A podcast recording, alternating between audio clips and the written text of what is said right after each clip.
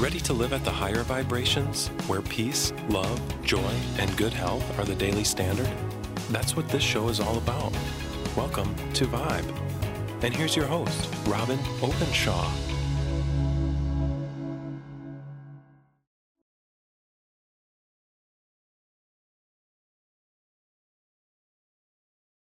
Hey everyone, it's Robin Openshaw and welcome back to Vibe.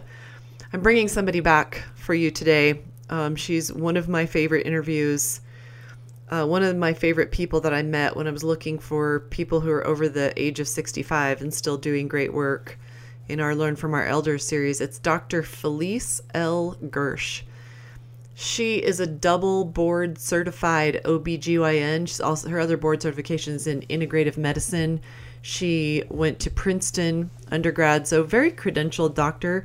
And like so many of the doctors that we've interviewed here, she changed focus fairly late in her career. The more she studied, the more she didn't want to do. I mean, she was delivering babies. There's nothing that's going to compromise your integrity doing that usually. But, you know, up all night, really messing with her circadian rhythms. And as she got older, she got out of that kind of work. And now she does exclusively gynecology, but a very holistic way in Irvine, California. If you live in that area, you would definitely want to listen to this episode, and she might be a great choice for a physician.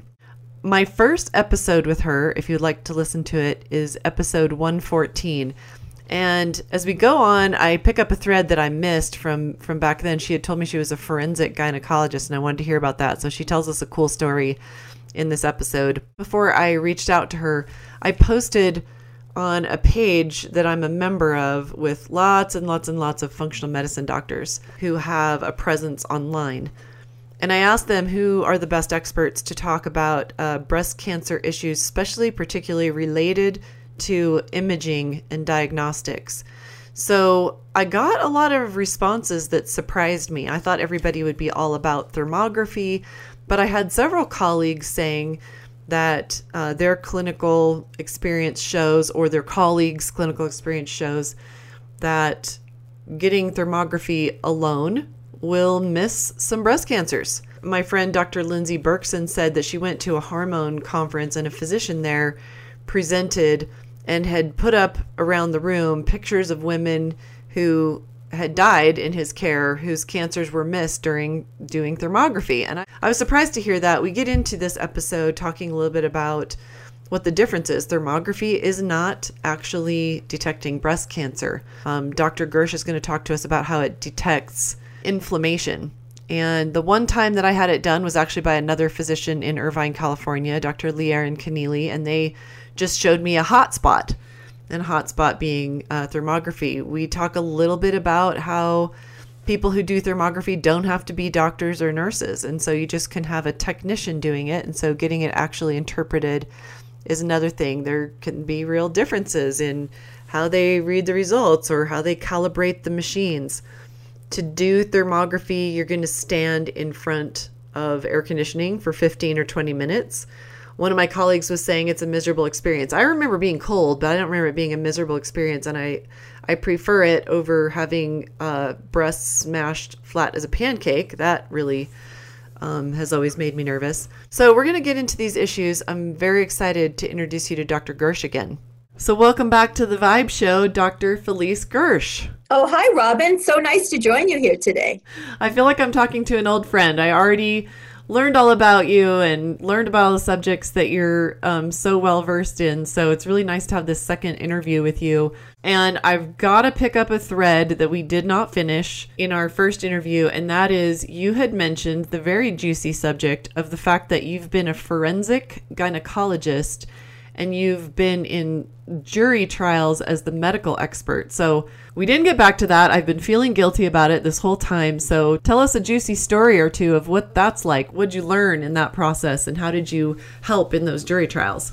Well, it's quite an experience when you're the expert and you're on the stand and you're talking to that typically 12-member jury and you're next to the judge, and you have the prosecutor, and so you have the plaintiff's attorney, the defense attorney. Sometimes I'm in criminal cases, that's why I mentioned the prosecutor. So I've been involved in a number of criminal trials as well. So one was a case of a young girl. She's only, at the time of the trial, she was 11 years old. So obviously she was born 11 years earlier.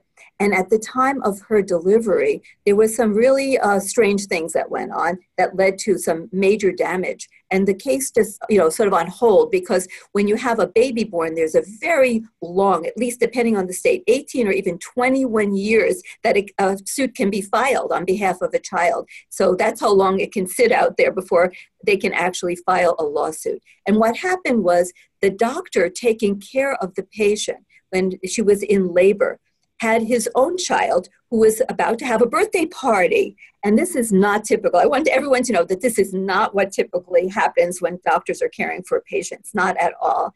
And what happened was he apparently wanted to get home to the birthday party. So when the patient became completely dilated, he just really tried to rush the delivery, and he put a vacuum extraction on the baby's head. So the baby became ultimately the 11-year-old girl who was the plaintiff in the case. So what happened was he kept pulling and pulling and pulling on this head with the vacuum, and it kept popping off. So he put it back on, and then he got a different type of vacuum. And ultimately, after several tries, he pulled the baby out. But because it didn't go through the normal expulsive maneuvers, like when a baby is pushed out naturally by the mom, it goes through different turning processes, and the head molds, and there's this beautiful, amazing process that allows a baby the size of a full-term baby to actually fit out of a female vagina. It's like a miracle. Every time I saw it, and I saw it thousands of times, but every time it's a miracle. But you have to let it happen naturally. In this case, he pulled on the head and yanked the baby out, essentially, and it didn't have any of the normal processes, the churning and such, and the shoulders, even though it wasn't a large baby, the shoulders became wedged, what we call a shoulder dystocia, and he couldn't get the baby out, and he was tugging on the head, and when the baby finally came out, he had done severe damage to the nerves that serve her arm, one of her arms. So basically, one arm was virtually paralyzed. We call that an Erb's palsy, very severe case. And ultimately, she had surgery where they did nerve rearranging and so on with flaps and muscle flaps and things to allow her to have some limited use of that arm. But the amazing thing is this beautiful little girl became a gymnast. That's like, isn't that amazing? She actually became a competitive gymnast with only one really good arm. And she could only compete in certain events, right? I mean, because of, you know, but she could do things like the mat, you know, and she could do balance beam. She could do certain things where she could manage somehow with one arm. So it's really quite a phenomenon. She became quite a phenomenon, beautiful little girl. And then they ended up taking this to trial. I don't know why the other side, the defendant, didn't settle the case, but they went to trial, and I did testify, and I told the jury the whole story of how this happened and the injury. And in the end, the jury awarded this little girl $5 million. So it was a huge win on their part. And of course, all I do as the expert is educate the jury. I'm not an advocate. I'm not doing anything more than explaining the medical story and really the sequence of events so that the jury makes the decision. It's the lawyer who is the advocate, who actually pleads the case on behalf of his client. I am just an explainer of science, of medical fact, but that's why I only take cases where there's clear merit on the side that I'm working for. Otherwise, I would never take it. But here was a beautiful case of justice served, where this beautiful girl got this big award. And but she prevailed in spite of her injury. That was the part that really moved my heart the most on that case. What a resilient little girl, and what an amazing story. I just binge listened to a podcast series called Dr. Death, and the series is done very well, and it's about a neurologist but a surgeon. I'm trying to think what kind of doctor that is, but anyways, he's in Dallas, and 33 patients died or were severely injured. And it turns out he had participated in less than 100 surgeries before completing his medical training and residency. And it's kind of the story of how the hospitals and all of the medical organizations working with him and many other doctors just kind of passed the buck and kind of just kicked him out of one hospital and go to another one and go to another one and go to another one. And to me, the point isn't that we all should be terrified of doctors so much as it should be like, let's get really involved in our healthcare. Let's ask a lot of questions. Who would think that a doctor would do something to harm our baby because he needs to get to his daughter's birthday party? Yeah, I mean, at the same time, like, and not to justify his behavior at all, because that's clear malpractice, that was the outcome of the trial. But, you know, our doctor who pulls the baby out, it has a life of his own, and his wife's been giving him a hard time because he misses too many family events and he felt the pressure. And you must handle stress very well if you sign up to be a forensic gynecologist and go to jury trials. Well, actually, that's a very good point, Robin, because when you are being grilled, that's how I think of it, by the opposing attorney, their goal is to make you look like an idiot, really, that you don't know what you're talking about, or that you're full of hot air, or that you're just doing this for money. And that is not the case. I do what I do as a forensic gynecologist, because both of my parents were attorneys and my dad believed in the legal system. And he said to me, you know, if you really want to have justice, you have to have honest, qualified experts, because it's only the expert that can explain the real story to the jury, who ultimately has to make the decision. So I look at this really as a public service, as part of my give back at this stage of my career, to help justice on whichever side that I'm working on, because I don't care which side it is. I work on the side, what I call, you know, truth, justice, in the American way, you know, to help real justice be served. And that's our system. If you believe in our system, then you have to have qualified, honest experts. And so that's just one of my hats that I wear. And someday when I stop doing this, because some cases I can never talk about because they're sealed, but others are, when they go to trial, everything is actually public record. Then I'm going to put together a very, I think it'll be probably, if I get any bestseller, that will probably be it, because it will be interesting to everyone. It will be sort of like the inside scoop of being a forensic medical expert and telling stories and what it really feels like when you're in the courtroom. But and maybe when we do other podcasts down the road, I can share more stories, because I think they really are just phenomenal to see what goes on in our legal system for people that really don't have an active role in it, as I do. Yeah, I actually would love to have you come back and talk about what you learned as a forensic gynecologist, even in the cases where maybe the three that went to jury trial that you told me you could talk about. There's probably others that you could like talk about details without names and details, things like that. And I absolutely think you should write that book, Dr. Gersh, because right now, like, true crime podcasts and medical podcasts are going completely crazy, and just hundreds of thousands of downloads a week, because crimes are being solved right now, 20, 30-year-old crimes, because of DNA, the emerging ability to not just match DNA to the actual perpetrator of a crime, but you can even put into genealogies, everyone, if you didn't know this, these genealogy programs, and you can find people with, you know, a lot of their genetic SNPs matching to a family. And if there's a couple family members of the perpetrator of the murder or the rape in the genealogy, they can track those family members down and then hone in on who lived near this, you know, the victim of this crime or whatever. It's fascinating. So there's a lot going on. That would be a really great book. I'll be your first buyer of that book. Oh, well, I definitely have to do it, because it's a really piece of my career that I actually don't share very often with anyone. It's sort of like this little secret compartment of my life, but I'm definitely, now that I understand how people are so interested in it, I should definitely share it. Yeah, and it really is a public service, because somebody has to advocate on the medical side. And, well, I guess you weren't advocating, but that would be just terrifying to be grilled like that. And I know that they like try to find what's wrong with your credentials and all kinds of stuff. So we had Dr. Gersh on the show the first time because we reached out to her because she's over 65. And so she was in our Learn from Our Elders series, which was lots of fun. I just feel like folks who are still doing great work after the age of 65 just have so much more to give and so much more to tell about. So I'm excited to dig into this topic today. I posted in a private page where we have 1,000 colleagues, most of whom actually are functional medicine doctors, and said, who is the best expert here to talk to us about breast cancer detection and imaging? Because the debate is ferocious. And there's lots of intel coming out now that I think 10 years ago, when people were like, hey, let's just do thermography, that's the answer. Now we're not sure about that. So I want to dive into this subject with you about mammograms versus thermography versus ultrasound. What are the risks? Which is the direction to go? So let's start with, we know how common breast cancer is. I think it's 1 in 8 women now will get breast cancer. I don't think that that should scare us as much as it needs to. There's lots of preventative things. We will definitely ask Dr. Gersh about that. But, you know, women fear it.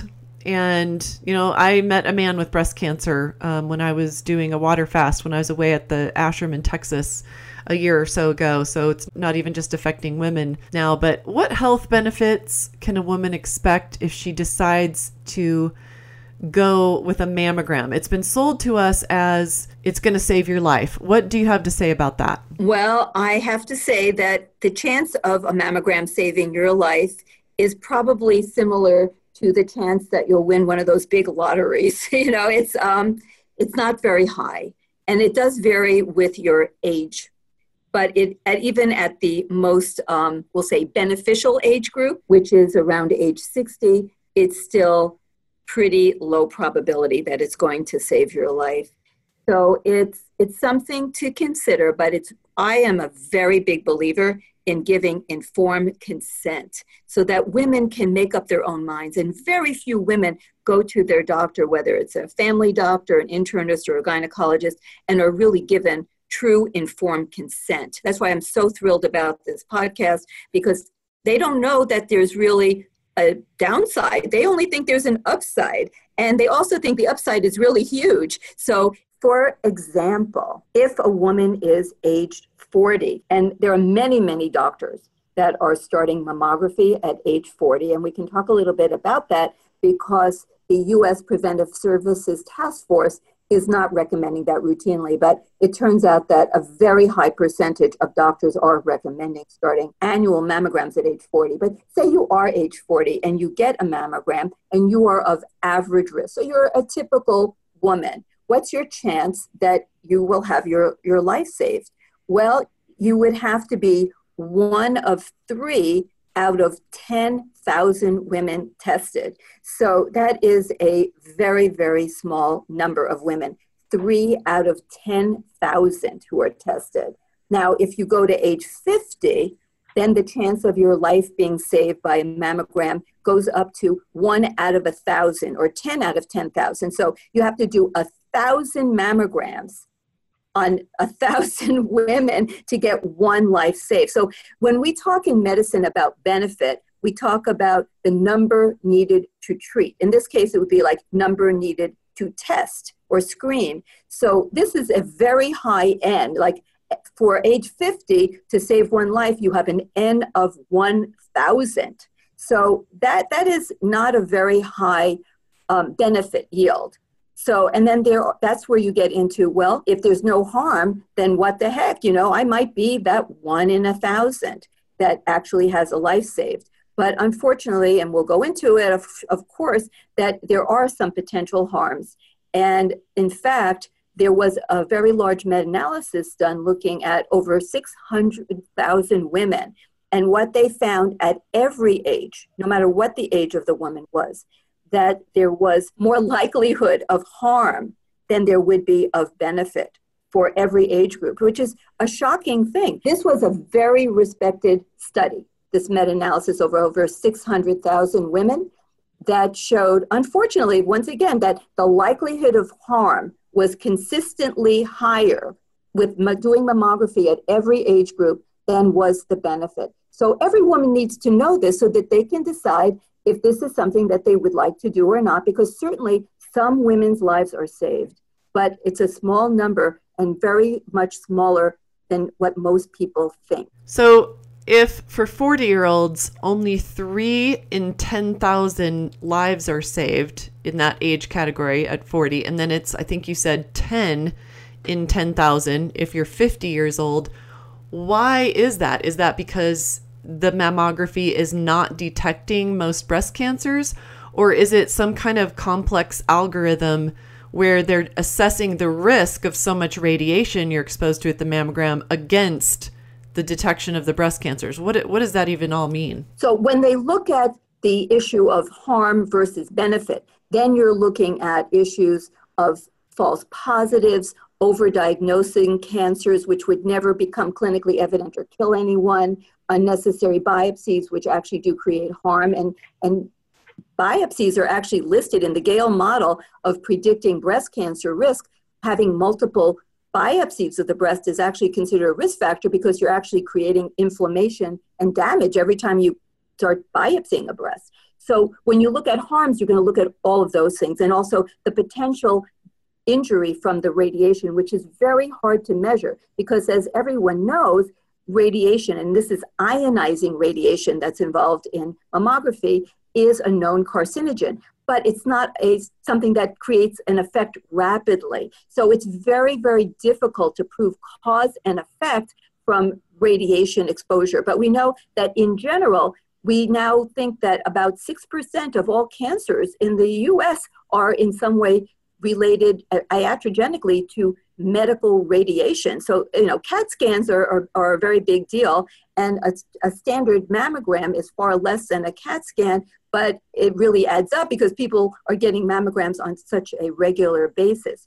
In terms of why it is that only 3 lives out of, or even if you go to a 50-year-old, which is more common, for example, as far as mammography goes, that it, you only would save 10 out of 10,000 or 1 out of 1,000 women, it's because our whole concept of the mammography's benefit and how breast cancer grows was probably wrong. So the whole idea, the concept of a mammogram, how would that save you? Well, because the idea is that breast cancer starts very little, and then it grows and gets bigger and bigger. It hits some magical size that nobody knows what that is, but some magical size, and suddenly it metastasizes. It spreads its cancerous cells, and it can go and then grow metastatically in other organs of the body, like the lungs, the brain, the liver, the bone, and so on, and ultimately cause death. Because nobody dies of breast cancer that's sitting in the breast. They die of breast cancer that becomes metastatic.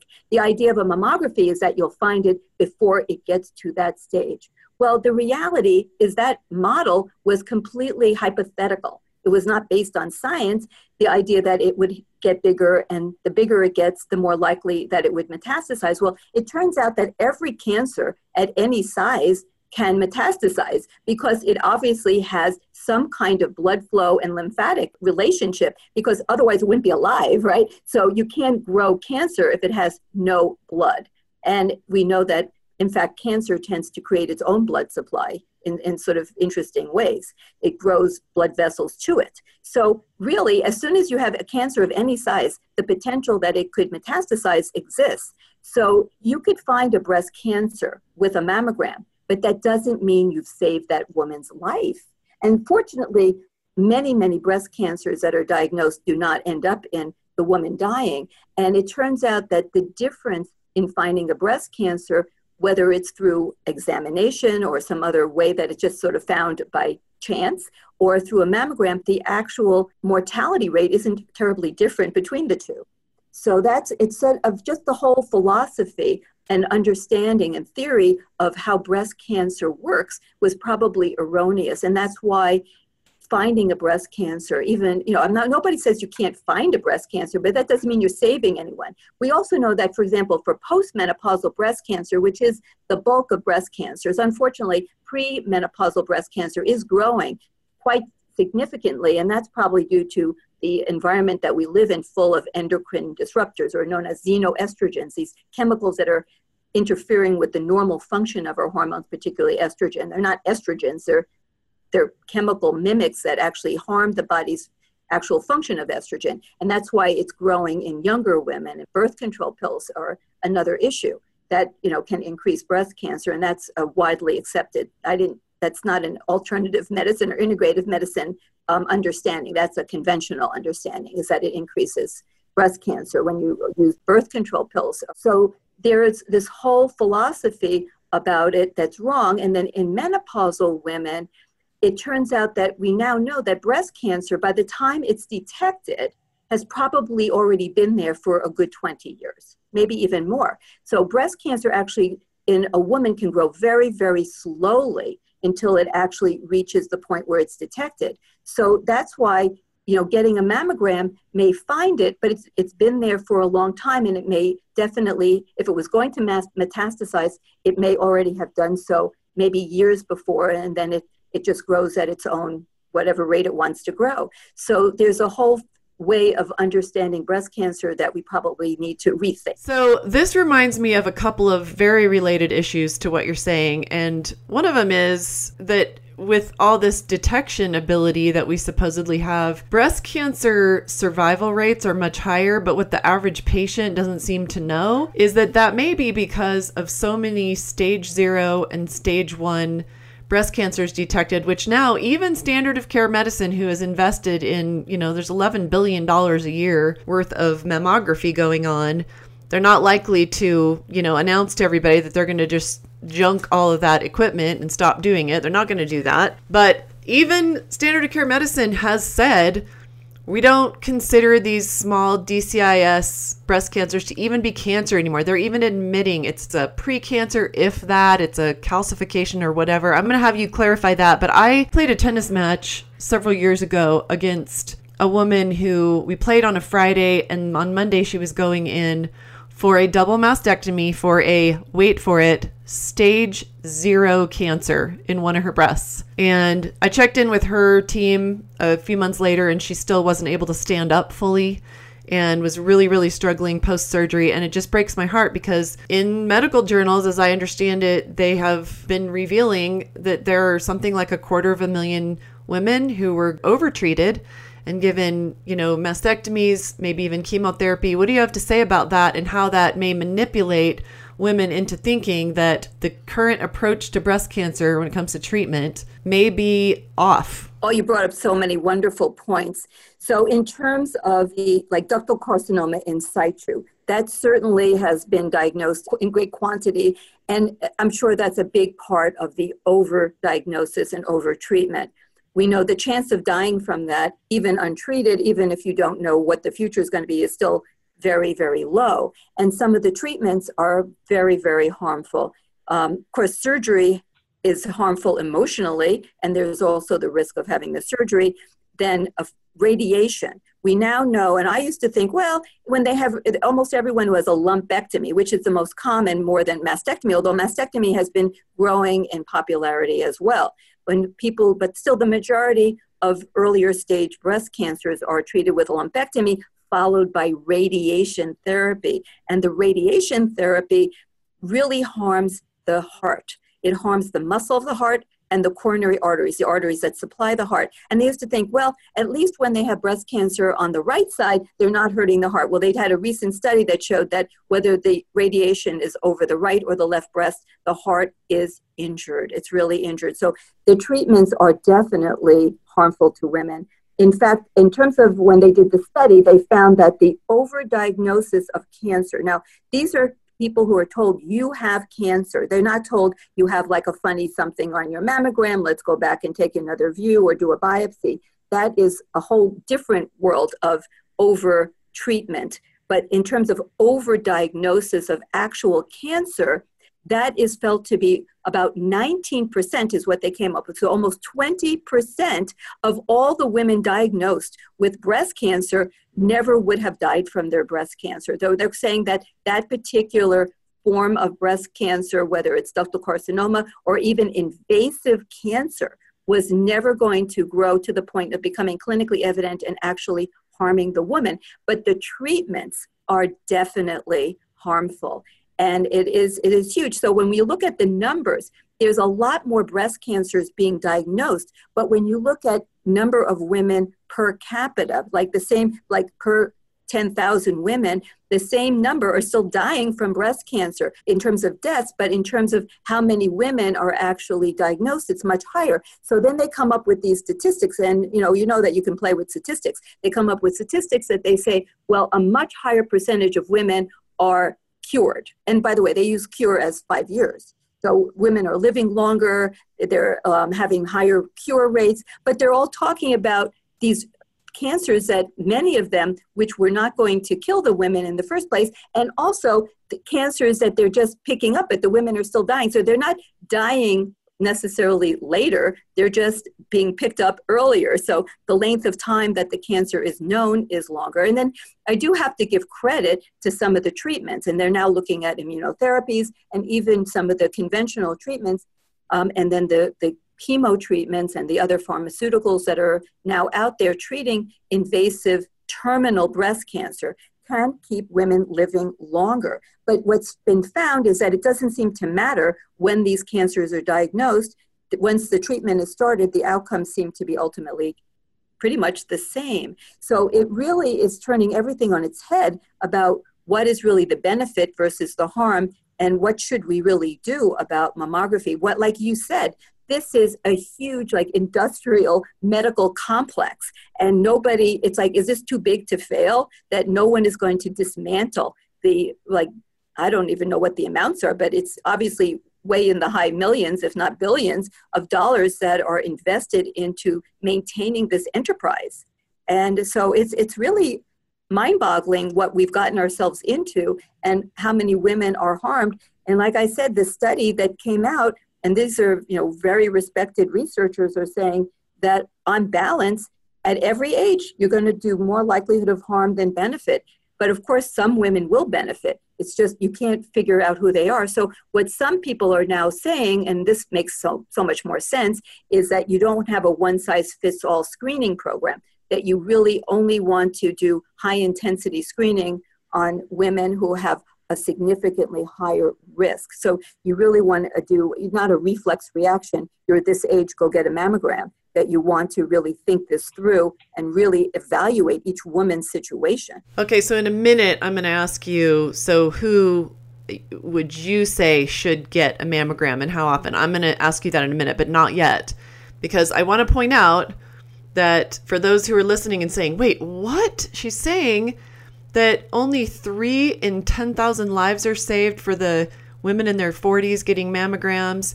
And she's saying that these stage 0 and stage 1 cancers are being detected now. And then these women are put through these extremely invasive surgeries, removal of a body organ, and this ionizing radiation, which, side note, we should point out that I don't think most patients realize that those burning rays that are damaging or destroying or mutating, which is what cancer is, actually creating cancer, that are burning possibly millions of cells, it doesn't stop burning when the treatment is over. It may burn for years. There's clear evidence that these rays can burn for years and years. We're not setting you up and telling you this to scare you, because I want to drive this point home and see what Dr. Gersh has to say, that your body is metabolizing cancer every day. And let me tell you something that on my rounds of 20 different functional medicine clinics and biological medicine clinics that I flew to, Dr. Gersh, all over the world. For 3 years, I went to 20 different clinics and researched there. I had 4 different functional medicine doctors tell me, and I don't know if there's actual published research about this or if this is their inference from their decades of treating cancer. They said that you probably have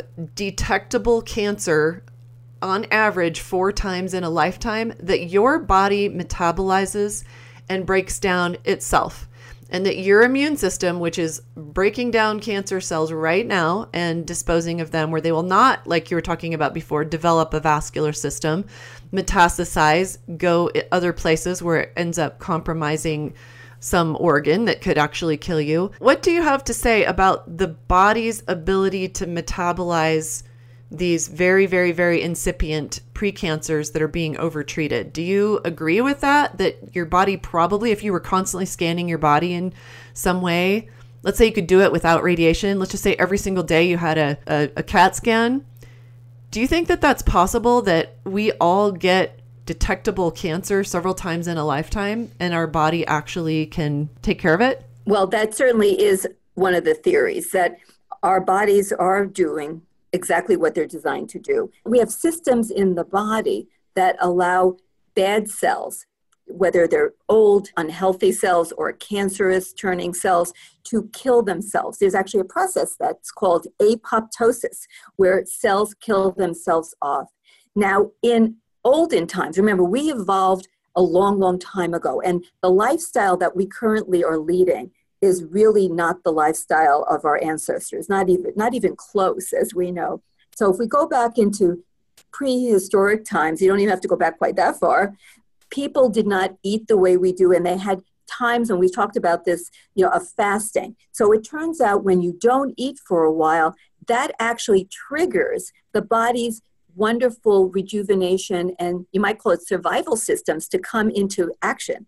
And apoptosis occurs. So you actually kill off the cells that are maybe turning into cancer when you stop eating for a while, because the body says, I'm not going to give nutrients to these crappy cells. So they just push this switch and turns them into like suicide buttons, and they kill themselves. So those bad cells die. The other thing is the amazing menstrual cycle of women and what that does. So if you have abnormally developing cells that may be turning into early, like cancerous kinds of tendencies in a cell, when you have the menstrual flow, when your uterine lining dies and sheds, there's actually been studies showing that biopsies of the breast done at the same time show that there are breast cells that are turning bad that kill themselves. Just like the uterine lining is sort of like a rejuvenation, like a rebirth, so too that happens in the breast when you have real rhythmic cycles, and the bad cells in the breast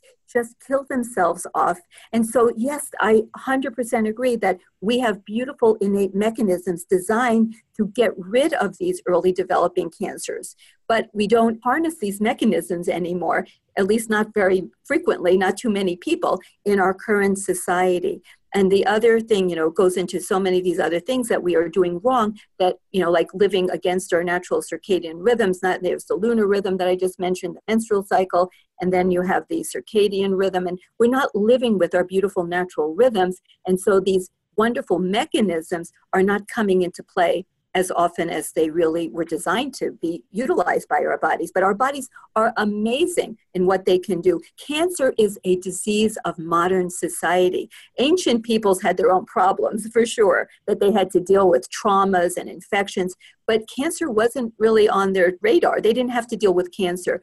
You know, colon cancer, for example, doesn't even exist in primitive type societies. It's a modern disease. So we need to recognize that we, you know, in talking about prevention, that yes, our bodies can deal with cancers when they're developing, but we have to harness our innate mechanisms to allow it to do it. I love that answer. And we are going to get to the question at the end. So what are the things that we can do to improve our breast health so that we just don't end up in the situation in the first place? Or what are some of the ways that you would treat it outside of just, you know, cutting, burning, poisoning, as my grandmother called it, who was diagnosed with breast cancer at my exact age right now and took a totally different path. She didn't do chemo or radiation. It was metastatic. It was in her lymphatic system, her breast. Well, it started as a melanoma. Or that was what was detected. And so big black melanoma on her arm that had tentacles all the way to her lungs, apparently. We will get to some of these preventative things, breast care things at the end. Don't worry about that. And by the way, folks listening, the message is not here, hey, don't worry about it. Don't worry about breast cancer. Your body will take care of it. There's lots of action that needs to take place for both prevention and what you do if you do have a mass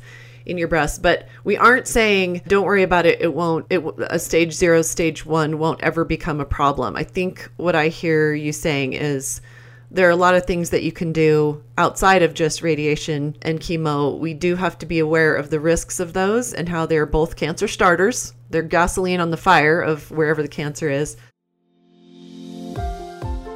Hey everyone, quick pause for just a word about the sponsor of this episode, my friends at IntelliBed. You may have heard me say that I had lifelong neck and back issues after a serious car accident I was in, not wearing a seatbelt, when I was 5 years old. I was treated by chiropractors for that all through my adolescence and early adulthood. I also struggled with major sleep problems from about the time of my accident through my 30s. One thing I started doing changed my life, and I've had exactly 0 neck and back pain since I started sleeping on an IntelliBed many years ago. I first became interested in IntelliBed when I learned that foam and other types of mattresses are made from petrochemicals, and they off-gas pretty seriously for the entire lifetime of the product as you're using it, as you're sleeping on it, and so you're breathing fumes 8 hours a day. But the organic beds made of all wood and cotton and the like were super expensive and not comfortable to sleep on. So I was very interested in this gel bed that not only supports you in a remarkable way, and they can prove it with heat map testing, but also it doesn't off-gas. We have a lot of chemical exposures, and we sure don't need to be breathing in volatile organic compounds and a lot of other chemicals all night, every night. I love my IntelliBed so much that when I used to look forward to my business travel, where I slept in Marriotts and Hiltons with their high-end beds, now I can't wait to get home from those beds because mine at home gives me absolutely the best sleep I've ever had. You can go to greensmoothiegirl.com/IntelliBed to watch a webinar I recorded with the founder, sleep scientist Bob Rasmussen, to learn what the problems are in the bed industry and how IntelliBed has discovered a very different solution. And this should matter to you because you spend 1/3 of your life sleeping. I was completely fascinated by this information that we present in the webinar, and I know you will be too. You can get a specially made, just for Green Smoothie Girl, organic cotton-topped IntelliBed. The bed itself is made with a patented gel used previously only in hospitals because patients don't get bed sores when sleeping on this bed, and now it's available to us at home.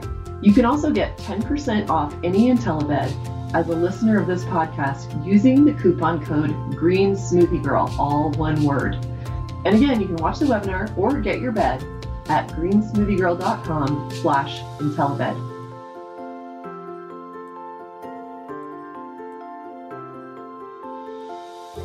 Who do you then think should get a mammogram? Okay, when you take this holistic view that you have, and I believe that you are very deeply steeped in the evidence, you're not saying this is opinion. You said people at risk, BRCA1 and BRCA2, anybody else? What age? How often? Tell us more. Right. Well, I do want to just sort of repeat what you just said, is that I'm not saying that when you have diagnosed breast cancer that you should change your path in terms of not following your doctor's recommendations, because, you know, that's not what we're talking about. You know, we were talking about early detection, diagnosis, and really what the propensity is for overdiagnosis and overtreatment.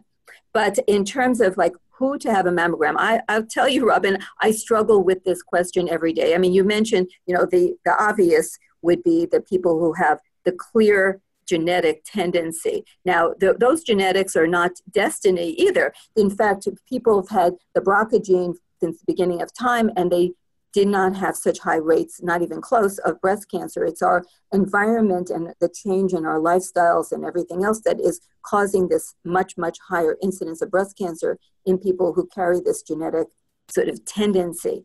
Other women would be ones who, we don't know what their genetics are in terms of, they haven't been found to have a specific SNP, something that we can actually test that actually says, oh yes, you have this statistical increased risk. But if you look at their family history, you just have this feeling like something is going on, even though there's no gene that we can test. If you have a family history where many of the women, or certainly if any, you add men in too, because that's like, talk about a red flag when you have a male in the family with breast cancer.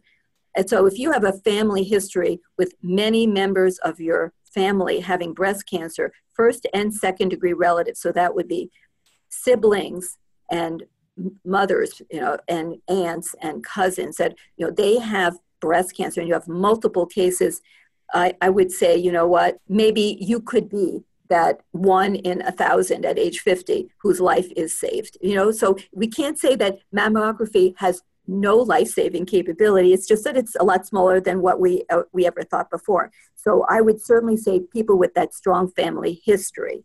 I would also say people who have severe worry. You know, we have to treat the emotions. There are women who really feel like, you know, I'm the one, I'm going to be that one, you know.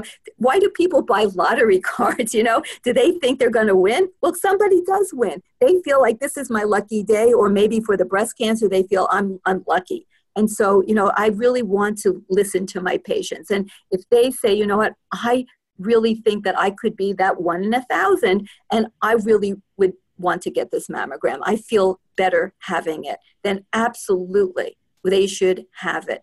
And I always want to make sure that people know that the standard of care, what does that mean? It means that some organization, said, this is what doctors should do, that I always want to tell people what the standard of care is. And they may say, you know what, I want to go with the standard of care. I don't want to be an outlier and say, I don't want it.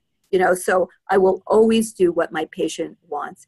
The other thing would be someone who I know had a lot of toxic exposures. I have patients who grow up on farms, and this breaks my heart. When they were kids, they used to run after the planes that were spreading the pesticides and the herbicides that were spraying it out, you know, this like this foggy stuff that was coming out of the plane. They would run and play in it. I mean, it's like, oh my goodness, we know now that people who have that kind of exposure, particularly when they're about 10, 11, 12, that they have significantly, dramatically increased risk of getting breast cancer.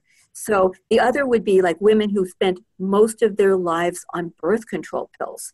We now know birth control pills increase the risk of breast cancer. And it's always hard because there's such a delay in time. You know, it's not like you take something and you fall down dead. Well, there seems to be more of a cause and effect. When you take something and nothing happens for 25 years, it becomes harder to prove cause and effect. But there is actually no controversy that birth control pills do increase the risk of breast cancer. So any woman who's been on many years of birth control pills, I think they could be that one in the 1,000 at age 50 whose life is saved. So I have to look at all these things.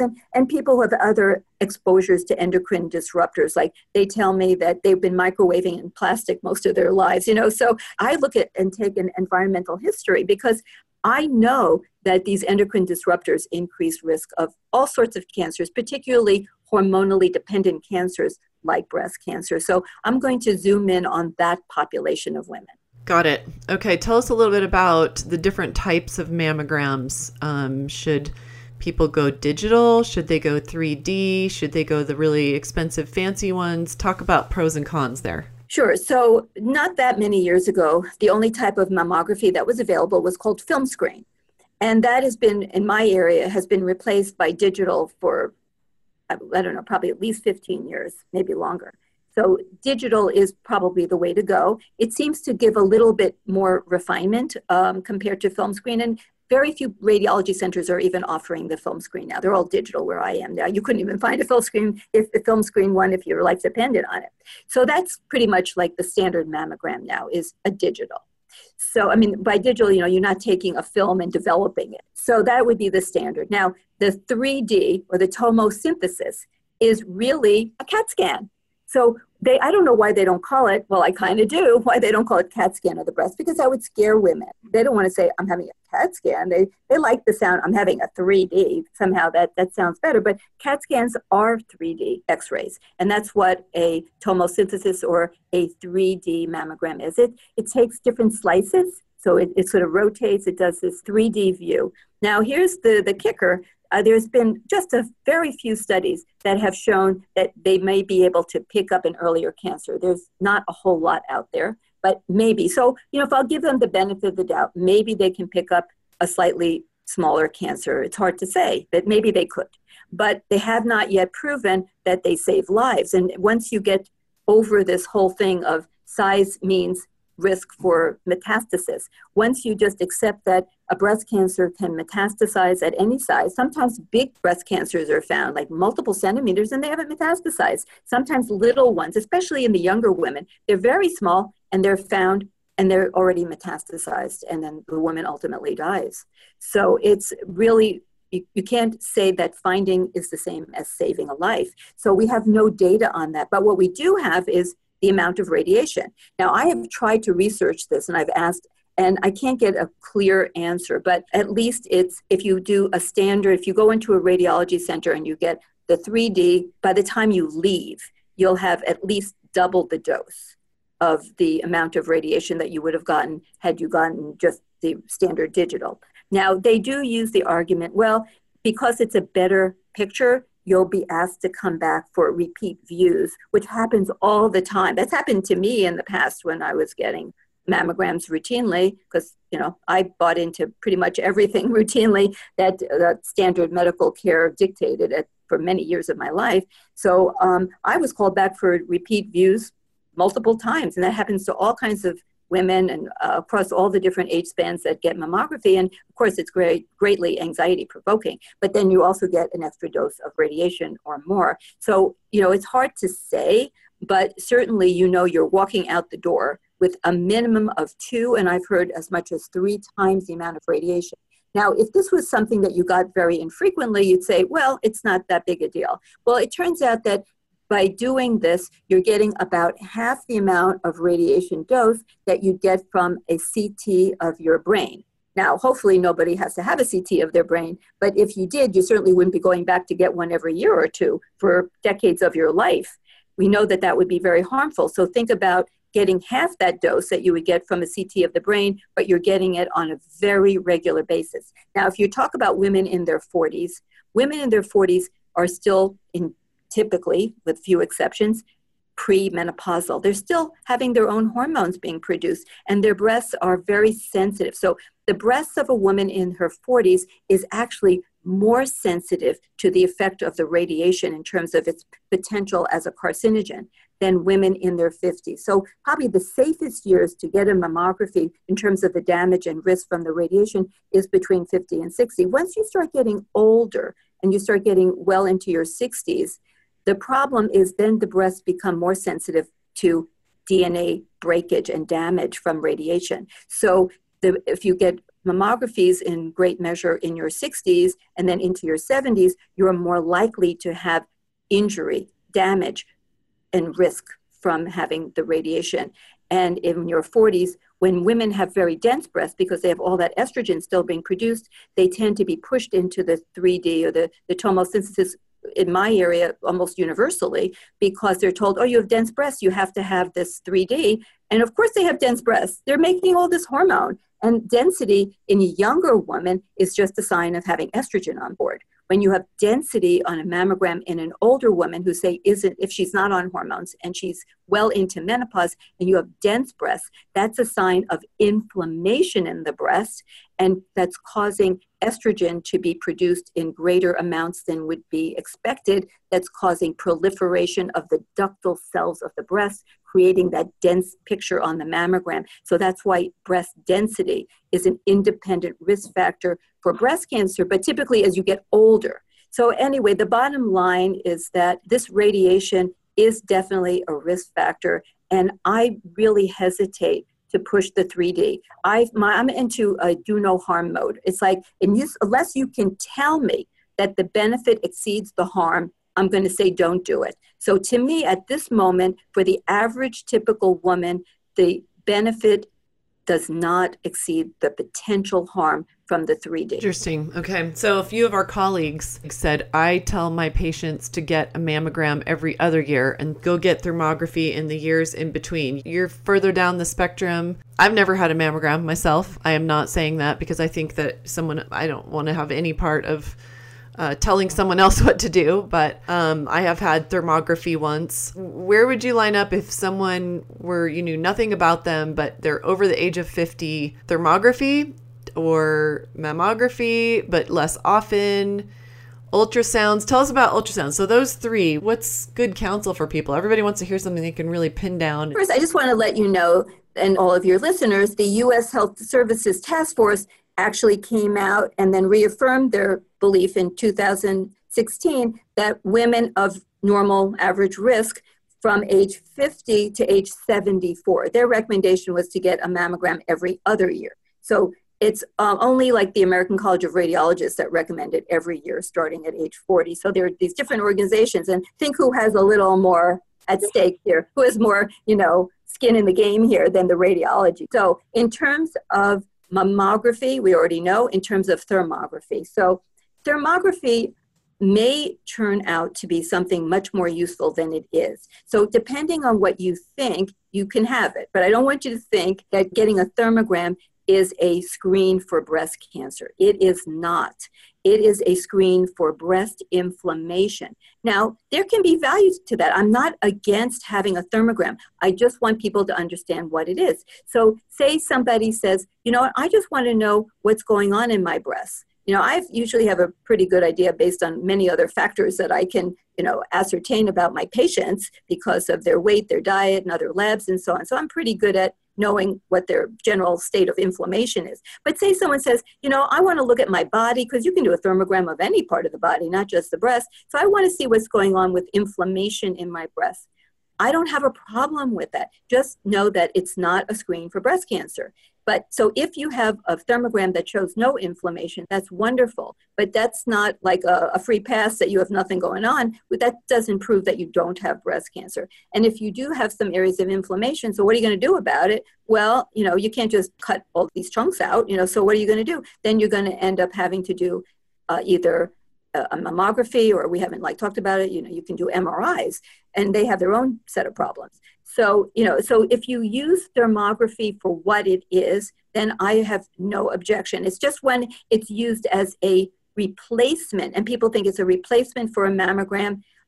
After we've just talked about all the low benefits of mammography, thermograms just give you a clue about the health of the breast, if it's very inflamed or not. And I'm not against that. The other problem with thermography is that there's no certification of any sort as to who's doing it. So you could just do an online program to learn how to do it, and then suddenly you could set up a thermogram center. And who are you? Like, you could be just, you know, nobody. You know, you have no medical training, no background. So I'm always alarmed at people doing screening tests who have, like, we might say, really marginal training and knowledge, and they're going to be interpreting a test that you can base your future health and decisions on. So it's a problem in that it's not really a certified type of a test. And, you know, depending on who's doing it, the equipment, it may or may not be reproducible. So I'm not huge on thermograms. If my patients want to get them, I just say, sure, because I don't think they're harmful in and of themselves. Just understand what you're getting.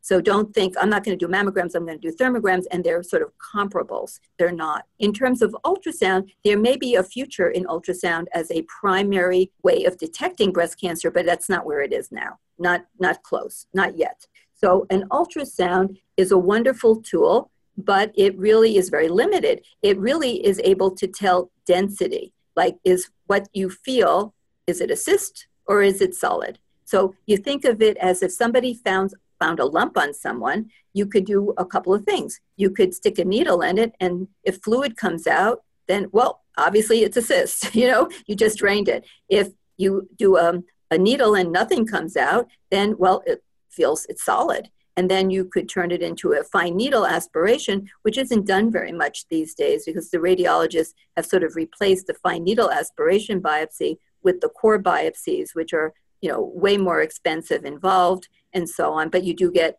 much more tissue than you do with just a needle aspiration biopsy. So, but really what tends to be done the most if you feel a lump is you get an ultrasound. The ultrasound says it's a solid or it's a cystic mass. Or if somebody has really, really lumpy breasts, because breasts can be quite lumpy, and you just feel, and you say, I don't know what I'm feeling. All I feel is lump, lump, lump, lump.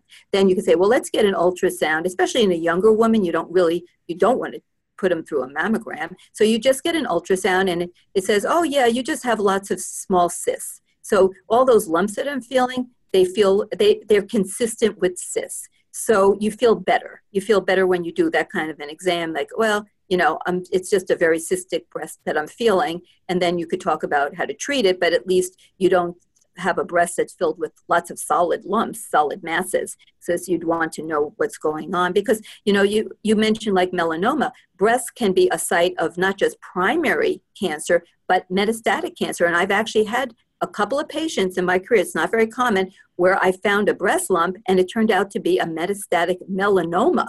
And these were young women, because we know melanoma can strike at very young ages. So I do feel that there's still a place for a breast exam, and that's been also bantered about as, is that valuable or not. I think that if you do have something, we should at least find it. I mean, even if you don't save a life, I think we should know what's going on. It's just a breast exam. There's like not a lot of downside to doing that. And then if you find a lump, you do have to evaluate it. And when you find a lump, ultrasound is typically the next step. Okay. And some of our colleagues were saying in this very long thread that many people weighed in on, that you can't really even get an ultrasound. I mean, you might, if you call a bunch of clinics, you might be able to get one out of many to let you do the ultrasound without having first an abnormal mammogram. and that you can cash pay for it if you can get a clinic to do it, like a radiography clinic. And I was given prices from $150 to $600. So there's the fancier ones and the cheaper ones apparently. But so sounds like a lot of sort of risk benefit analysis left up to the individual here with all this great information. You are really clear and open about the risks that you see about mammography. My guess would be that many of your colleagues have their concerns about it, but they kind of can't speak up because they're a little worried about losing their medical license. Well, the reality is there was a very wonderful article that you can access on the internet because it's an open article. It's not, you don't have to have pay to get the full article. It's available. And it was published in May 2018 in JAMA. That's the Journal of the American Medical Association. You can't get more mainstream than that. And the article came out of Harvard. You can't get more prestigious than that, right? So an article from Harvard published in JAMA. So that's as mainstream as you can get. And they looked at what is going on here. We know that the benefits of mammography are really overplayed. Right. So it's not that there's no benefits. It's just that when you look at the balance of benefits and harms, all in the potential world, that it's not really speaking too well towards mammography. So why is it? They did a survey of almost 1,000 doctors to say, what are you doing? And it turned out that 80% of them were immediately, without questions, without informed consent, without giving patients any options or discussion, we're starting mammography routinely every year at age 40 in every single woman. And that was 80% of this almost 1,000 doctors surveyed. And this is not long ago. And they came up with their theories of why is it that, you know, that this is perpetuated. And a big one was, nobody would, especially as a forensic medical expert, is litigation risk. They figure you can never be penalized for recommending a mammogram. You could only be penalized if you don't, and then the patient actually is diagnosed with cancer, and whether or not it would have had any difference in the outcome is really unlikely that it would have any difference in the outcome, but nevertheless, everybody sues everybody. So for litigation issues, for concerns, they just order it on everyone routinely. They don't inform, they don't discuss. The other is, of course, time constraints. When you have a very small time allotted for a patient visit, you know, you look how long we're talking here, right? What if you were, like a patient that came in and wanted to know all this stuff? That would be like 5, 6, 7 visits, right? So they can't do it. So they don't do it. They don't even want to do it. So they just say, here's your prescription for your mammogram and have a nice day. You know, so nothing is changing as far as the process of screening for mammography, educating. And the article really thought this was a terrible thing. You know, it was clear that there's a problem here. And this is, you know, like the folks out of Harvard saying, doctors need to, at the very least, have a discussion with their patients and give them the facts. And then let patients, you know, I view myself as a consultant. I'm not a dictator. I never tell my patients, you must do this or get the heck out of here. No, I'm going to give them the facts. I consider all my patients to be highly intelligent, and they should make their own minds up, but they can't make up their minds if they don't have the facts. Just like when I'm a forensic medical expert and I give all the facts to the jury, I don't give them the verdict, I give them the information. And then they have to use their own wisdom to hopefully make the right decision. And that's how I work with my patients. But doctors are not giving the patients the information. They're just giving them a prescription and showing them the door. Well, I'm very grateful because I think that every woman who listens to this will be realizing, wow, I could go to my doctor. I could go to my doctor 5 times and I would not get the amount of information that they just got from you. So, and it's, you know, she's not getting paid to do this. This is just a wonderful public service I'm so grateful for. Really, the last thing that I want to cover is how do we avoid breast cancer in the first place? Or if we've had breast cancer, how do we keep our risk as low as possible? You've touched on some really good things already. And I hope that if this is a subject that's important to you, that you'll listen to this interview again. It was very dense with information, but you talked about circadian rhythm. Ladies, we're not supposed to stay up till 1 a.m. and get up at 5:30 a.m. or whatever it is we're doing, we've gotten way off. We have blue light telling our pineal gland that we don't need melatonin because we're looking at light that tricks our systems into believing that it's daytime. So many things like that, that getting back to nature and getting back to the natural way that we used to do things before we had hundreds of times more cancer than we used to.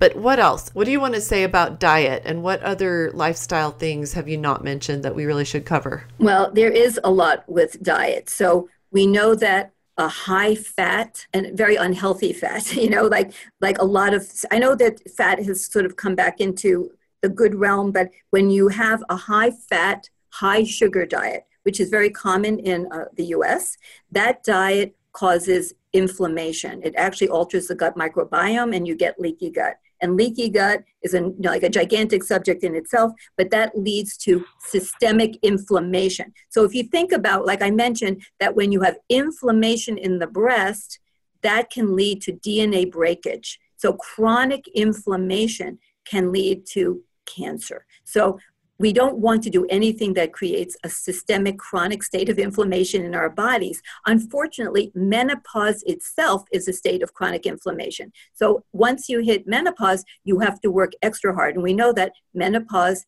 is the time of life when more women have breast cancer than they do before that. So one of the things that's really key that they've associated with postmenopausal breast cancer is weight gain. So it's so critical to eat a healthy diet at the right time and eat a very high vegetable diet that nurtures your gut microbiome, lots of high fiber, like root vegetables. So we want to have a healthy gut. And I know that this has been very controversial for a lot of people, but there really is some data that if you have the organic whole soy, that actually is beneficial. And I mean, it's like another whole many hours of talking, but estrogen does not cause breast cancer. Estrogen is the hormone of life itself. We didn't evolve for our primary hormone to give us cancer, but it nurtures and can grow hormone-dependent cancers because it doesn't understand it's cancer. So if you don't have cancer, which hopefully you don't, you're trying to prevent it. If you eat phytoestrogens like flaxseed, and organic whole soy, and I emphasize organic and whole, the phytoestrogens can help maintain a healthy gut. We've seen that can help to prevent leaky gut. Remember, leaky gut is the enemy. So those are foods that can help in many cases. So you want to eat a whole foods diet. You want to avoid a lot of animal, because when you, and especially if you char your food, like if you barbecue, I know everyone loves barbecuing, but when you char meat, and it could be any animal, okay, not plants, but any animal, if you char it, you can create these carcinogens, these heterocyclines that are really carcinogens. You also create increase of glycation aged products. So you, and that is really bad. So you don't want to barbecue a lot, and you don't want to eat a lot of animal protein. You want to have predominantly a plant-based diet. And of course, eating at the right time along with our circadian rhythm, not eating at night. You know, women who work shift work, like nurses at night or flight attendants, they have dramatically higher rates of breast cancer. And you have to get polyphenols, these magical ingredients that are in fruits and vegetables that do a dance with your microbes and keep everything really working well. And you want to make sure you get plenty of antioxidants in your foods, plenty of foods with vitamin C and A and E. And then of course you want to get the sunlight vitamin, vitamin D, and there's an association between low levels of vitamin D and increased rates of breast cancer. So we should all check our vitamin D and preferably get it from being out in the sun. But if that's not going to happen, then it's not as good, but it's certainly better than not. And that is to take a supplement with vitamin D along with K2 and magnesium. You need like the whole trio to make this work. So definitely nutrition, diet, and then adding in spices. I love spices. There's, you know, some data on saffron and turmeric. So these are wonderful things. And then you could take, you know, some of these things like curcumin as a supplement as well. So these are all things that can help lower your risk of breast cancer. You know, we can't change our exposures from when we were kids. You know, if you were dancing behind a plane that was spraying, you know, malathion or something, or they sprayed it all over your house or something. We can't undo the past, but we can certainly do a lot for the present to maintain health. Oh, everything you've said has been so clear and grounded and useful. And ladies listening, this is probably the 100th time that you've heard very, very similar nutrition advice from the amazing functional medicine doctors that we've had on this show. And it's my original mission. It's the Green Smoothie Girl mission from the very beginning. And right now I feel like I'm fighting a war with a lot of silly fad diets that are, you know, inflammation causing, leaky gut causing, liver damage causing fads, you know, telling people to overeat fats and eat, you know, a lot of these people eating keto, and now the carnivore diet is getting a lot of attention. You know, they're eating up to 70% of their calories are these fats, and not even the good fats. So very frustrating. I just have so enjoyed both of my conversations with you. And I know that some of our followers are going to want to learn more from you over time. Where can they follow you? Well, I just want to also mention, I'm still a very old-fashioned brick and mortar practicing doctor. I actually have a practice where I see patients. That's really my primary job. I have many jobs, but that's my primary job, is actually taking care of patients one by one. And that's in Irvine. It's the Integrative Medical Group of Irvine in Irvine, California. And then I have my practice website, which is integrativemgi.com, and my little branded website, which is Felice L. That somehow my middle initial got in there. So Felice L. Gersh, MD.com. And then my Instagram, which I'm going to be doing some videos down the road. So please sign up, because I'm going to be educating you on my Instagram soon. And that is Dr. Felice Gersh. And then my Twitter is the same, only minus the period. It's just Dr.